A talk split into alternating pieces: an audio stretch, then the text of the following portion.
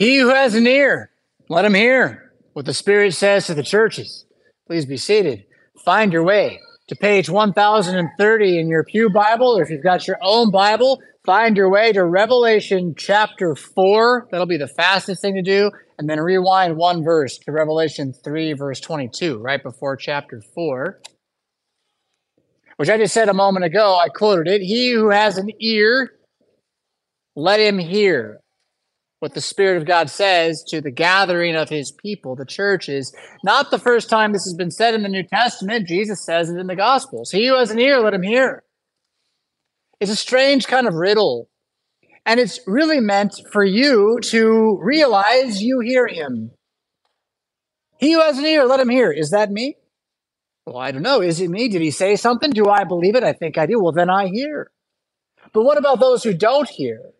And this is kind of the key and why the church in Laodicea is going to be so important to us as we think about what it means to be the church, running toward the tomb of Jesus Christ as a people on a journey, walking toward, again, his empty tomb, because his empty tomb is our empty tomb. Running on this journey, looking at these various churches to be people who hear the Spirit of God when He speaks means to be people who are aware there's a lot of people who don't hear the Spirit of God speaking at all. They don't want to, they won't listen to it. They hate it when He speaks, they hate God. They say, I love God, but in their heart, they make up a dream about Him and they don't love the true God. So when Jesus comes along again and says this and that, this and that, let the one who has ears hear.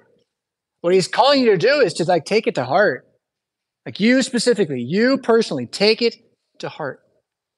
Now, this phrase then, what he who has ears hear, what the Spirit says to the church is right there, chapter 3, verse 22. It's also chapter 3, verse 13. It's also chapter 3, verse 6. You keep going back, chapter 2, verse 29. All through these seven letters at the front of the book of Revelation, you have him saying to each of these seven congregations the same thing if you're a Christian, pay attention. That's what it means. If you're a Christian, pay attention. And by that, realize there's people that aren't paying attention and they're on the path to not being Christians. It's the path they're walking. Now, let's put this back in a little context from our series here, too, though.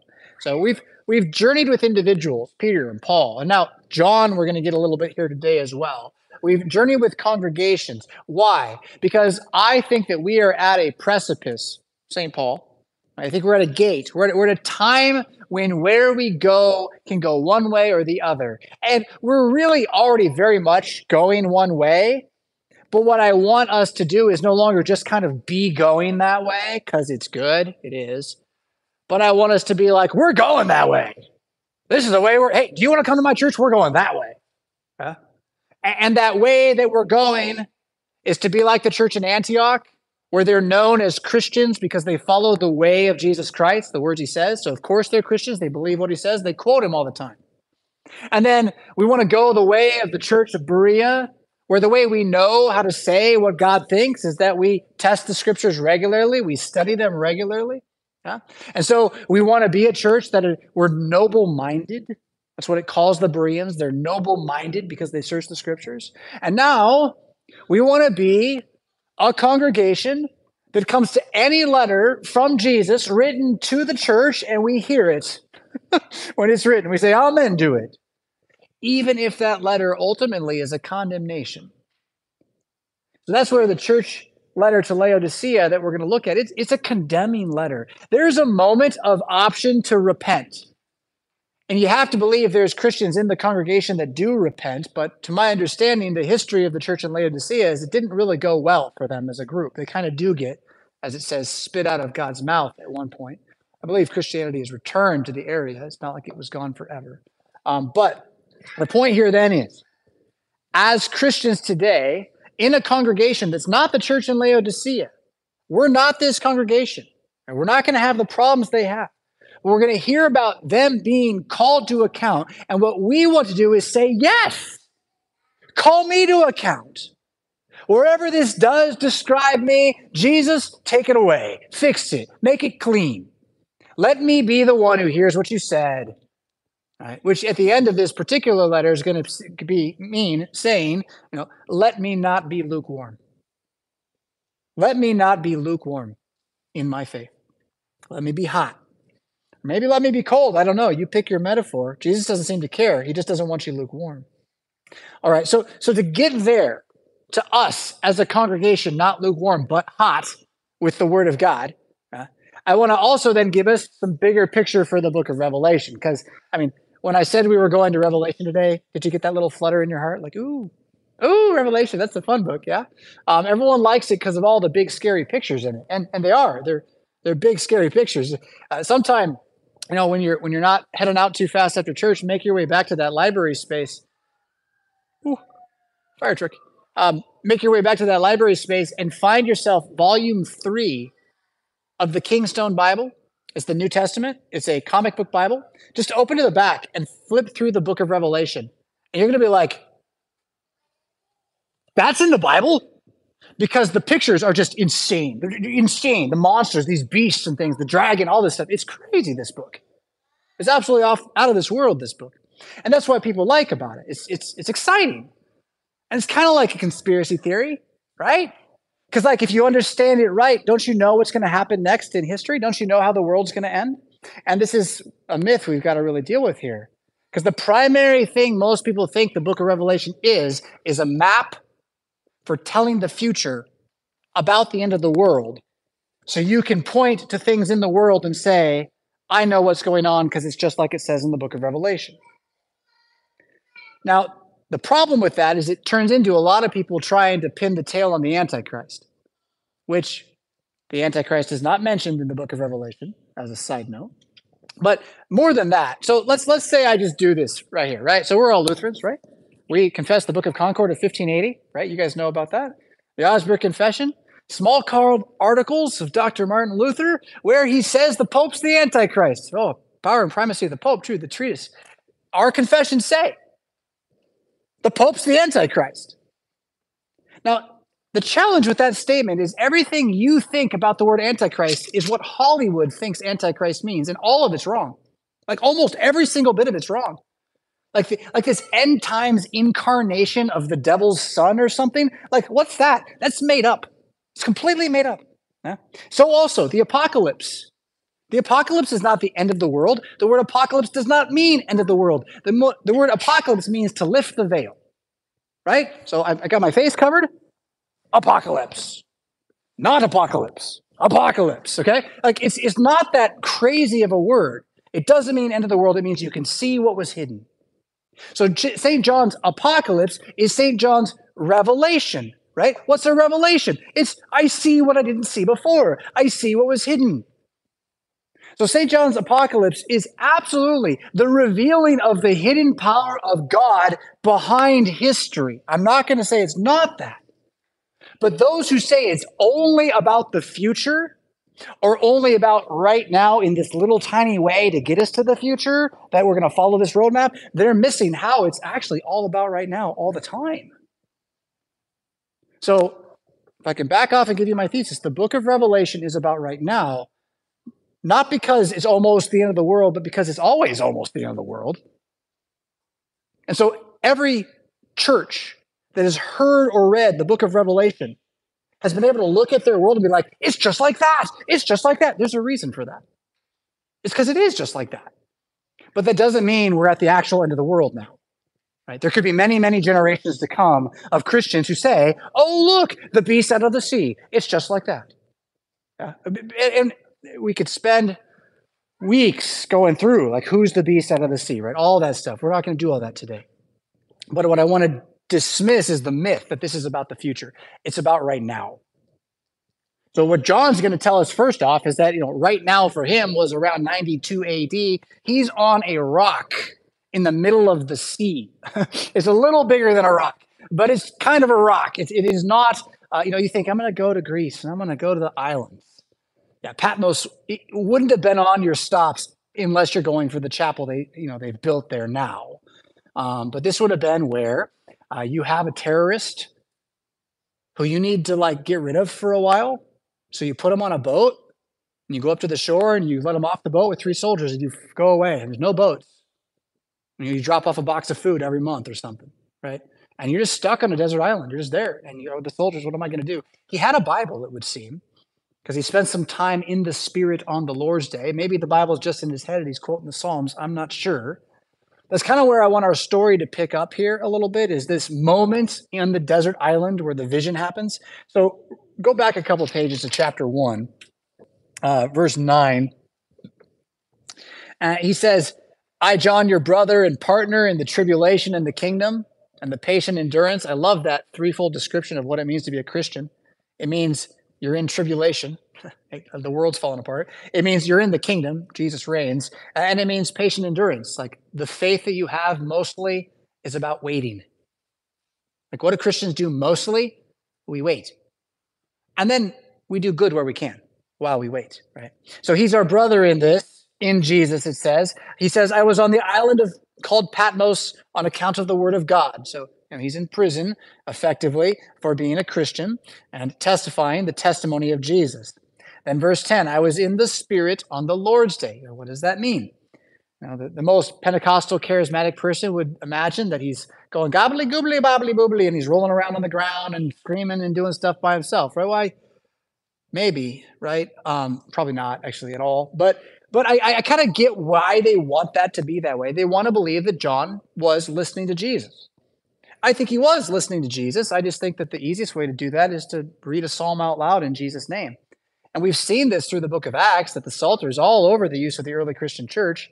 So when John says, I was in the Spirit on Sunday, right? Um, I'm going to assume he's singing. uh, he's singing and he's singing something that's written based upon or in the Word of God.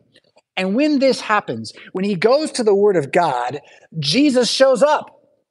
Now take that for your own pocket right there. I don't expect for you to go open your Bible this afternoon and hear Jesus talk from behind you so you turn around and see him. I don't think that's going to happen. But I guarantee you, if you go and you pray, let's let's just pick one for this afternoon. What do you should try? Go try Psalm 43. It's pretty short. Psalm 43 this afternoon. Go do it.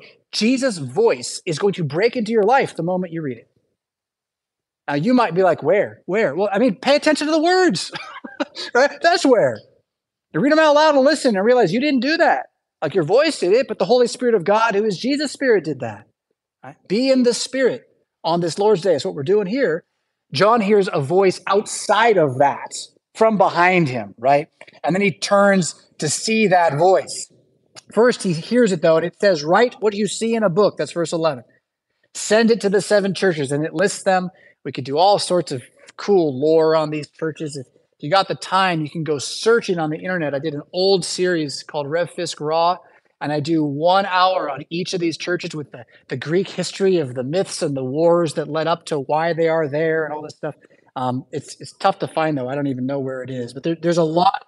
There's a lot we could do. We're not going to. We're going to jump to. He hears God say, "Right." Then, verse 12, we heard the reading a moment ago. I turned to see the voice that was speaking to me and on turning, I saw seven lampstands. So he looks to see who talked. I'm on a desert island. Who talked? He turns around and the whole thing changes. right? You know, you think the, the coolest uh, contemporary screen cut you can imagine. It all shifts and blurs with a buzz in a moment. And the first thing he notices, I mean, he's in a temple. That's where he shows up, is he's in the temple of highest heaven.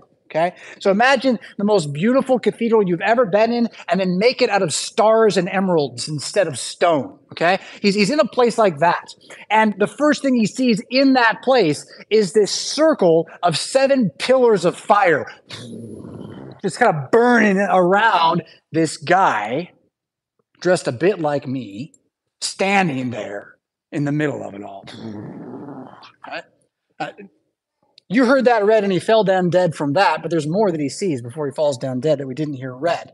So let's keep going with a little more of the image here. Uh, verse 13 In the midst of the lampstands, one like a son of man. I just said that, clothed with a long robe and a golden sash around his chest. I said, kind of like the one I'm wearing. Uh, this chasuble that I'm wearing was $20 on eBay. It was made in China. I believe it's made by a company called Bless You Me or something like that. Um, it is. This is not gold. Okay. The point is, this is not gold. This is a very cheap fabric. Uh, what he sees on Jesus would have been golden thread like a king would have worn. Kings did this all the time. They'd weave gold into stuff.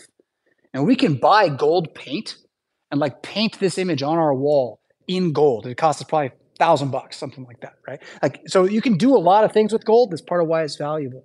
And so Jesus has it again wrapped around him as a sign of his divinity, as a sign of his authority. He owns everything, right? Um, uh, and then he's got white hair. The hairs of his head are white, like white wool, like snow. This ain't no speckled, you know. Uh, uh, this is a full-on, piercing, bright white, which generally would mean the man is quite what? Old. Is Jesus old? Oh yeah, he's, he's the ancient of days old. He's super old, right? And is Jesus worried about the kids thinking he has gray hair? You know, it's it's a funny thing about America. I, please don't don't go home and be like, I got to stop dyeing my hair. Pastor said so. Like that is not what I'm going to say right now. Okay, I like dyed hair is fun. I've thought about dyeing mine with streaked blue. I just don't know what to do to the rest of you, so I you know I don't do it. Um, but but there's something weird about our country where the sign that you have survived and succeeded enough to still be here, we're all embarrassed of it. And we all want to be like the idiots who walk around going, I know everything. And then they bang their heads on stuff. We want to be like them. We got it so upside down the way we worship youth culture. And if you'll believe me, the Bible's very clear. Gray hair, I'm quoting, direct quote, gray hair is a crown to be worn with honor. So when I see my speckles, I, I kind of go, thank you. I, am glad Jesus has seen fit to give me a little bit of wisdom. Yeah, yeah. And, and you can know that without, you know, really believing too highly in yourself. See it as it's a gift from God. And now then apply that to Christ now. So Christ shows up and he says, Who am I? I know more than everybody. That's who I am. I've been around longer than everybody. That's who I am. And I'm not embarrassed a bit about it. The hairs of his head white like snow. And then, just in case you were worried about him being too old and decrepit, when he looks at you, his eyes are pillars of fire that glare. you know, they shoot fire at you and, and, and burn. Uh, and then when he speaks, it isn't just a voice and it isn't you know like a microphone. Uh, it's so loud that it's like rushing waters. I, I, asked in the last service how many people have been to niagara falls. So let's see if we've got, got a, just a couple here again. Remember how loud it was. Like you're standing beside each other and you have to shout to talk. Yeah? Um, if you've ever been to like the Pacific coast and, and been with the waves when they're four to six feet and crashing, it's like that too, right? The sound of many waters is loud, like nothing else can be heard. And so again, John's like, I'm singing Psalm 43 on an island beach. Wish I had some better food. Hey, wake up. He turns around. Pillars of fire glowing fire eyes, golden sash. I mean, everything's just burning around him, right? And then and we're going to just kind of skip to um, verse 17. When he sees this, there's more there, the seven stars and whatnot. When he sees this, I fell at his feet as though dead. Yeah, I mean, yeah, he did. can you can you picture it? Like next time you're making coffee, just imagine what happens if you turn around and you see this image. And, oh, down you go. and he's on the ground because it's just too terrifying to see the glory of Jesus Christ. Get that deep in your heart. It's too terrifying to see the glory of Jesus Christ until Jesus says, Fear not. And that's what he says. That's right. I am something to fear, but fear not. Because what? I am yours and you are mine. That kind of thing. Fear not, I am the first and the last a claim to be God, basically. That'll come back in the book of Revelation at the end. Uh, I am the living one, meaning like life is what I am, not I'm alive, but I am life. And I proved it. We know this is just classic gospel stuff, right? I died, and behold, I am alive. Like, he is risen. Hallelujah. I'm alive forevermore, and I have the keys to death and Hades. You remember back to like that confirmation preparation, the part that really didn't make any sense, the office of the keys. Uh, what? What? The keys? Does the pastor have keys? I got any keys, but I do. I walk around with the office of the keys. I carry the keys to death and Hades. What are those keys? I forgive you. Okay, that's the key that lets you out, right? And repent. Repent. You're not repenting. That's the key that that binds you Yeah? And that leads to something called excommunication. I know you've heard of that before if it ever gets there. Um, but what I want you to see is the point of the keys is the good news. Like Jesus is like, oh, I didn't just beat death. I got the key. It's right here. you want some? Yeah, take and eat. And that is really where it goes, right? That for you, Christian, the key to death and Hades is the body of Jesus Christ that goes into your mouth, into your stomach, to feed your heart, your mind, your soul, and all that you are, your nephesh. So that, again, you are, you're going to be raised up on the last day. And this isn't something that maybe will happen. This is your future. You may, you may be confident in. Huh? Um, all right. So, uh, fear not. I hold the keys of death and Hades. Write the things that you have seen those that are and those that are to take place after this. As for the mystery of the seven stars that you saw in my right hand, we kind of skipped that, and the seven golden lampstands, the seven stars are the seven churches, excuse me, the angels of the seven churches, the seven lampstands are the seven churches. All right, so now with this seven, John, Jesus, is introducing the first of four volumes that make up the book of Revelation. So we just had a little section that's like the introduction, right? Chapter one. Hey, there's Jesus on the beach. He's scary, but he loves you. Okay. Um, and then you have, you know, chapter two is really a volume of seven chapters. And then chapter three is going to be a volume of seven chapters. And then chapter four is going to be a volume of seven chapters. And then you have an end. And of these sevens, I'll go from the back before the end. You have uh, seven bowls of, of incense, you know, burning, smelling fire that actually gets poured out on the planet as types of wrath that God sends down on the earth. And you have seven trumpets of God blown by angels, uh, which also turn into a, a, revealing picture of the war between angels and demons behind history. And kind of looking at it from one angle. Uh, and then before that one, you have seven seals, not like uh, uh, uh, right, but but like on a letter that you would open, right? And to open the letter, you got to break the seal. There are seven seals on a book. This book is God's word to mankind, and no one can open the book except Jesus, who opens each of these seals to give us His word, which again shows us the battle for our souls taking place behind history and all of these marvelous images of beasts and dragons and all this stuff that, that we're not going to talk about today, but the book gets into.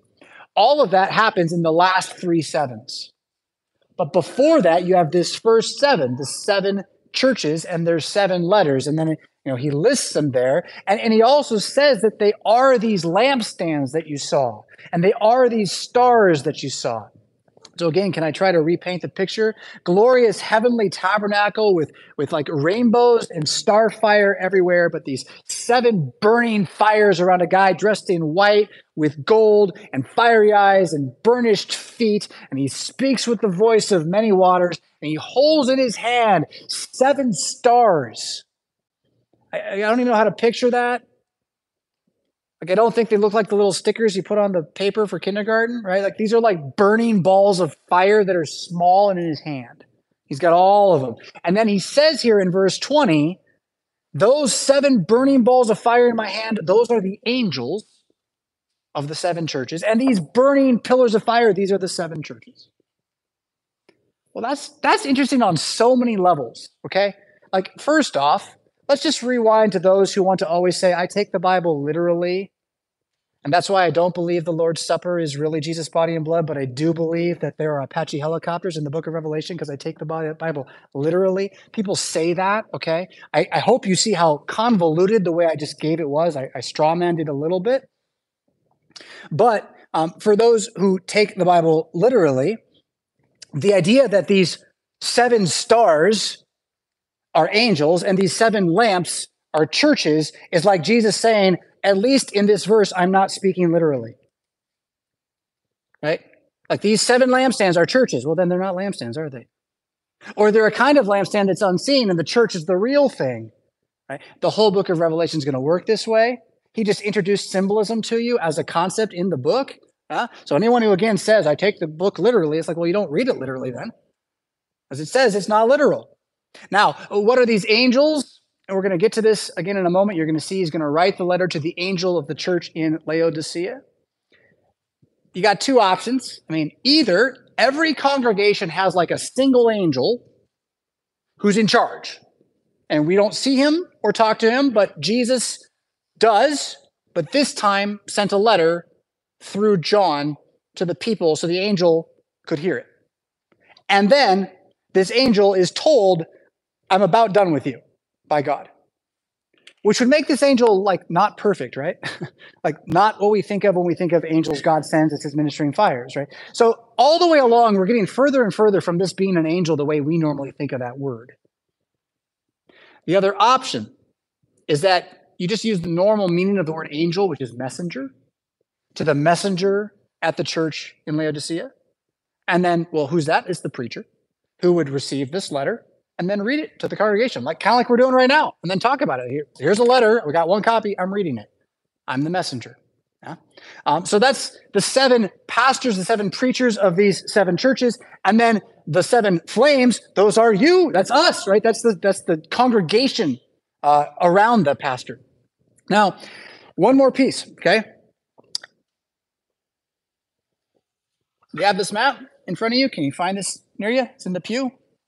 Right? It's a picture of what you would call Asia Minor, or uh, today we call it Turkey. It's three provinces of the Roman Empire that I believe there's about five or six uh, that make up modern Turkey. So there's a number that aren't on the picture, but you see Mysia and you see Lydia and you see uh, Car- Caria. And these are all on the far western coast of Turkey. Uh, you know, Mysia and Pergamum, this will be like where Troy was right? Uh, and where the, the Odyssey kind of goes over here as a story. You have there seven cities marked out. These are the seven cities that get the letter to the book of Revelation Ephesus, Smyrna, uh, Philadelphia. Notice how five of them are in the kingdom of Lydia. Five are in the kingdom of Lydia. One, um, Laodicea, is outside of, of any of those provinces, and then Pergamum is in Mysia.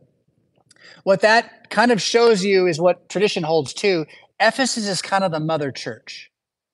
So, in this, can you think of this as like a city, like a modern city? What you see on the page, that much space.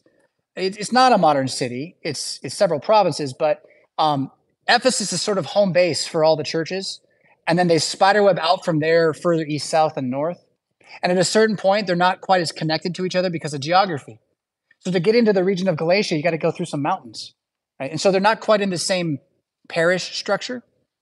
So my best explanation for for why these seven churches are the ones that are written with this letter, and like Corinth is not included, and um, uh, Colossae, which is right there next to Laodicea, it's not included. There's a church in Colossae. Why aren't they included? Well, these seven congregations, first off, are the ones that John was closely tied to himself. That's like your traditional answer. But then the other one is that, well, these are the ones that stand in for everybody else. There's more than seven churches. But I've been with you long enough for you to know seven ain't no random number, is it? Seven's a holy number. It's a special number. It always means more than it is. I mean, when, when Elijah is told 7,000 have not bowed the knee in Israel, do you think it's literally 7,000? I mean, I guess it could be. I think it's more than 7,000. Seven holy, 10 perfect, cubed God, right? 10 times 10 times 10, God's perfect, holy people are there. Don't worry about it, Elijah. Go home, be fine. Seven churches is all the churches in the entire world. Summarized in these seven congregations, who then get seven specific letters dealing with their very unique needs, the same way other New Testament letters do. And in that, then, uh, we're going to see, or you do see, if you read through chapter two and three, a real diversity of things. Like to this one congregation, he's like, I know it's hard, just hang in there. This other congregation, he's like, I hate you, but not as much as them. and then to this congregation, he's, he really is like, I'm done with you. So, as Christians now, we want to look at all seven of these letters as a total package of God's Spirit's word to the church in every time and place about what we are to believe, teach, and confess. Does that mean that in every time and place you're going to be one of these churches? No, I don't think so. And there are also, you know, people who try to make it like about the life cycle of a congregation or things like that. I don't buy that. I don't buy that at all. But I do believe every single one of these letters says something to anybody who reads it at any time, because it will always connect to what's going on around us. And you're going to see this with Laodicea very, very clearly. I hope. I hope as we get there. Okay. So we're skipping over the first six letters. We're just going to go right to the last one. Next week, we'll go back and look at Philadelphia, the one right before the last one. Uh, but here we're going to look at uh, Revelation chapter 3, verse 14 and following, uh, where it says, To the angel of the church in Laodicea, write the words of the Amen, the faithful and true witness, the beginning of God's creation. Each of these seven letters follows a, a pattern. Like it's like a form letter. And so there are things it does, you know, in each letter. And one of the first things it does is Jesus just gets titles, kind of like an ancient king, right? Um, in fact, if you ever you want to read our confessions, I mentioned them already. You know, pick up the Augsburg Confession sometime. I, we used to have copies out on the table. We still have them somewhere around here, maybe by the bookstore. And you'll open it and you'll find the first thing it does, it says, Oh, most illustrious Emperor Charles V. And then it gives like 15 titles, you know, an all supreme defender of Christendom, right? And he, and just lists one after another after another. And if you saw uh, the new King of England being crowned, uh, Charles, recently, again, he was given all these names, all these titles, right?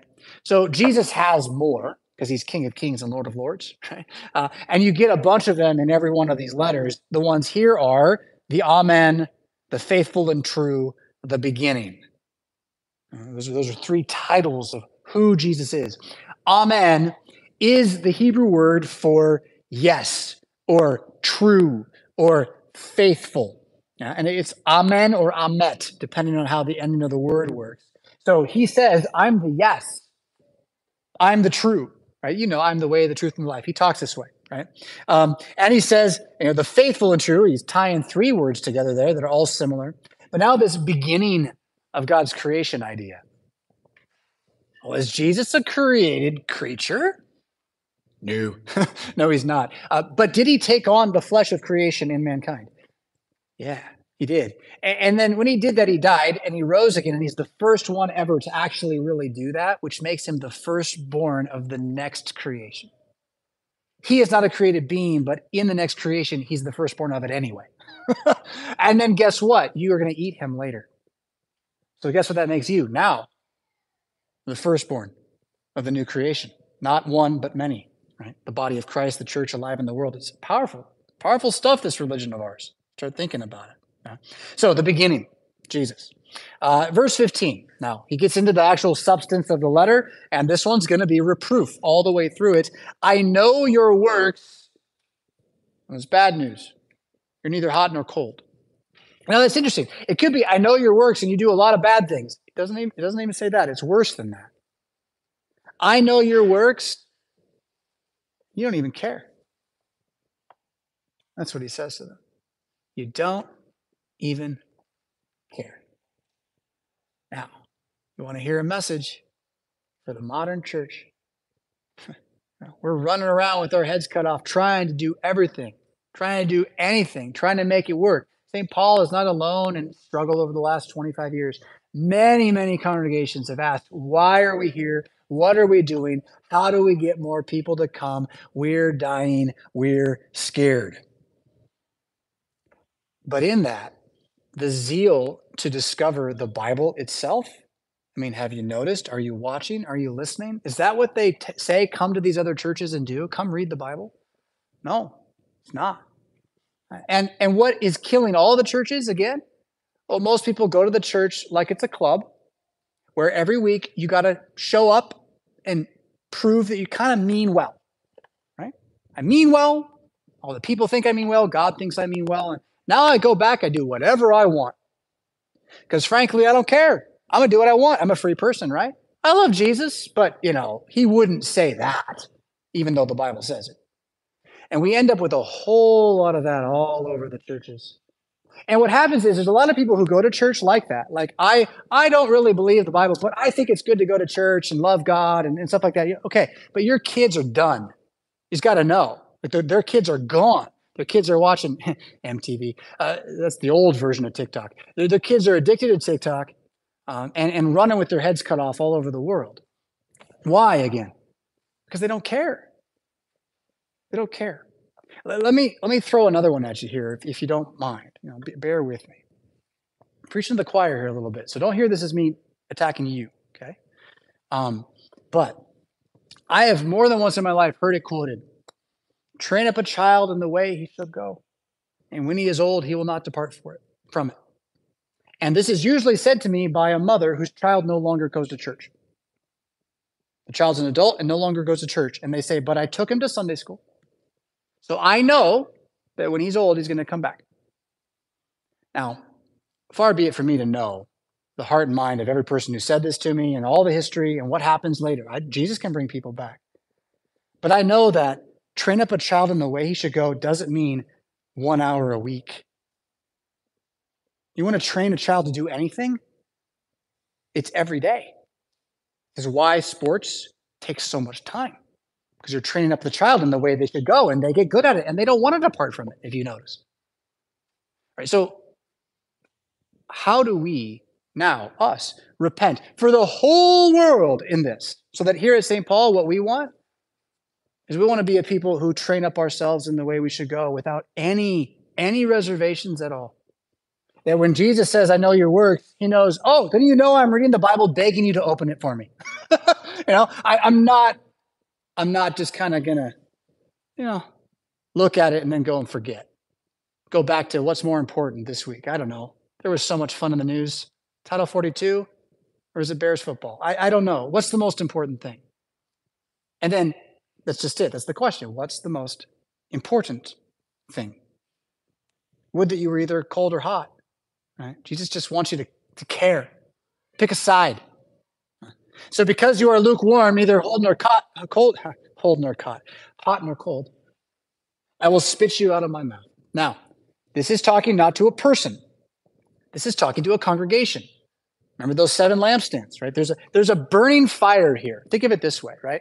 Here at the middle of this church, where we gather, there's a burning fire we cannot see. It is the burning fire of the pillar of God putting a church here. It means the Holy Spirit and His Word are active here. And that burning fire, if we all ignore it and worship other stuff, like the ceiling and the lights and the carpet and whatever else we want to worship, we worship it. Eventually, God comes and He takes that fire away, and we just stuck worshiping the stuff. That's the threat. I'll spit you out of my mouth. I'm going to take away the church. You won't even know it's gone. I don't know if any of you have taken me up on this yet. And, you know, let me know. I don't want to hear, hey, hey, Fisk, you know your you know your members are visiting Heartland? You know, uh, I, I don't know that I really want you to visit Heartland, but I kind of do. I kind of want you to find out, like, some other church in the area, find their midweek service and just go take some notes and listen. Maybe you'll be encouraged. Maybe you'll be able to say, hey, Pastor, there's a pro life church over here. We should like talk to them. Or maybe you'll come back and say, Pastor, I get it. Oh my goodness. We got to keep doing what we're doing. We got to tell people about what we got because so many churches, they don't open the Bible. Or, you know, I open a verse and then I shut it and I talk about me for a while, right? As opposed to, you know, oh, Jesus, the burning fire in the middle. We don't want that spit out. I, and I don't say this to you today, St. Paul, because I think it's going to be spit out, right? But I want us to be a church who believes it's possible. It's possible for God to just close the church while we're all still here. And this happens then when what? Verse 17. You say, I am rich, I have prospered, I need nothing. It's worst when you think you're fine. If you think you're not in trouble, that's when you're in trouble. You don't realize you're wretched, pitiable, poor, blind, and naked. Now, Laodicea was a wealthy city. It was connected to Hierapolis, another wealthy city, and uh, I threw my notes to the side here. Here they are. Um, it was wealthy for several reasons. They had tremendous natural hot and cold springs. So the idea of hot and cold, you know, uh, you can see what Jesus is doing here a little bit. And natural hot and cold springs. I know you got a bathtub and a shower, so it doesn't mean much to you to have hot springs. But if we didn't have indoor plumbing, hot springs were the bomb, man. You travel to go to hot springs. uh, so they have hot and cold springs there. Um, they also have a very strong banking industry. So gold, lots and lots of gold. They are rich people in Laodicea. Doesn't mean every Christian was rich, but they are rich people. They say, I am rich. I need nothing right? That, that's part of what's going on. Uh, there's also a very powerful trade for a salve, a, an ointment that's made there that's put on the eyes. And I don't know the history of whether it works or not, but I do know that everyone thought it did, and that Laodicea was the only place you could grow this plant where they would get this salve. And so it was known for salving the eyes, which is mm-hmm. going to come back here in a moment in what Jesus says. But so they're basically like, oh, we're fine. Everything's fine. Everything's fine. He's like, you don't even know how, how naked you are I counsel, he says, verse 18, so buy from me gold refined by fire. I think that's one of the most tintillating little sections there because, first off, if I have nothing, how am I going to buy gold from you? right. And then why what's the refined by fire? What gold that you would get as a coin from the bank at Laodicea wouldn't have been refined by fire? All gold, if you get gold, it's pure, is refined by fire. So what's he getting at? And, what he's getting at is that buy from me not gold, is what he's getting at, right? So forgive me for saying the Bible means the opposite of what it says here. But his point is what you think is gold, what you think so valuable, like that's concrete where we're going. it's concrete. So I counsel you to buy from me the gold of hope and truth, right? The knowledge of that, uh, the surpassing wisdom of seeing that you're in Christ now and nothing can take you away from him. Buy that gold, right? So that you may be rich in faith. And then he says, buy white garments so that you may clothe yourself and the shame of your nakedness may not be seen. I skipped that along with the salve and the banking industry, uh, the wool trade, textiles, garments was also a big part of Laodicean economy, right? So do you see how he's saying all the stuff you think is your strength, you don't even have it. Buy salve to anoint your eyes that you may see. They got like they got rooms filled with salve. What does he mean by salve? He's saying all the stuff you see, you trust, not trustworthy. And the fact that you think it's trustworthy is why you're apathetic about the things that are needful. Uh-huh. Then, verse 19. And this is where I, please, you got to love this verse. Those whom I love, he says, I reprove and discipline. So be zealous and repent. As I've raised my children, I have seen how my desire to reprove and discipline them because I love them often results in them thinking I don't love them. Right? Stop it. Why am I always bad? You think I'm bad, right? We end up in that place. Well, I don't know how to become a better father. I keep asking Jesus for that one. Um, but what I know is that for my part as a son now, right? That when my Father in heaven disciplines me, it is my task and duty to tell myself that the flesh that says he hates me or I did something wrong or why did this happen, that that's all a lie. And what I am to believe is that since he loves me, that's why it hurts more right now. Since he loves me. If he didn't love me, he'd let me go. He'd let me do whatever I want. He would stop hemming me in with the discipline of structure. And again, a great image for discipline is you're growing a tree, it's on a, a hill, there's wind, the wind's blowing. That tree's going to grow sideways unless you put some discipline in place. You put a nice stick of metal, and you tie the tree to the metal, and now the tree's going to grow with the discipline? So that's what parents want to do. That's what God does. Always. That's his attitude to you. And you're like, why are you striking me? He's like, I'm actually pruning you and cleaning you up and putting better soil in the ground. Right? So, uh, those whom I love, I reprove and discipline, so be zealous and repent. Do we have time? Not really. We'll do it anyway. I, have been really pondering um, the commandment uh, you shall not covet your neighbor's house. Um, and then the commandment that's like it you shall not covet your neighbor's uh, wife, manservant, maidservant, ox, donkey, anything that belongs to your neighbor. And I've been thinking about the word covet because, you know, I would not know what coveting was if the commandment had not said, You shall not covet. And so much of our life as Americans is built upon coveting. Like, you know, I open a magazine and I see a picture and I want my house to look like that. It's coveting, right? And it doesn't really feel good, usually. It kind of weighs you down over time. Um, so the commandment to not covet is actually the commandment to be happy, to be content, um, which we fail as bad as just about anything else. But okay, with all that said, that word covet has another meaning in Hebrew, um, too, really. Uh, it means to be zealous. It's the same word, or even to be jealous. You know, God's a jealous God. God's a zealous God. God covets you. Okay, so coveting isn't the problem. Just as zeal isn't the problem. The problem is having zeal, wanting something that's not yours. So you're, you're supposed to not have zeal for your neighbor's house. You're supposed to not have zeal for your neighbor's wife or his donkey. You know? Um, but you are supposed to have zeal for your house Not coveting in the sense of, I want my house. No, but you're supposed to be zealous for your house, to take care of it, be proud of it, right? And then take that and put it here now, right? Have zeal for this house. Have zeal for this sanctuary, this, this holy space. Have zeal for this people who make this house what it is. The house is not holy because of it, it's holy because of us. We're holy because of the food, because of the word, right? Have zeal for that. Turn to that. Behold, he says, we're about done. I stand at the door and knock. If anyone hears my voice and opens the door, I will come in to eat with him and he with me. It's clearly in the singular. You can apply that to your own life every single day. Knock on the door of heaven. Dear Jesus, good morning. I need your help today. Teach me how to pray. Uh, but remember, this is to a congregation that's about to lose its status as a Christian congregation in God's sight. And he's saying, even then, even then, open your Bible, believe the words. I will come in. I will send my spirit among you.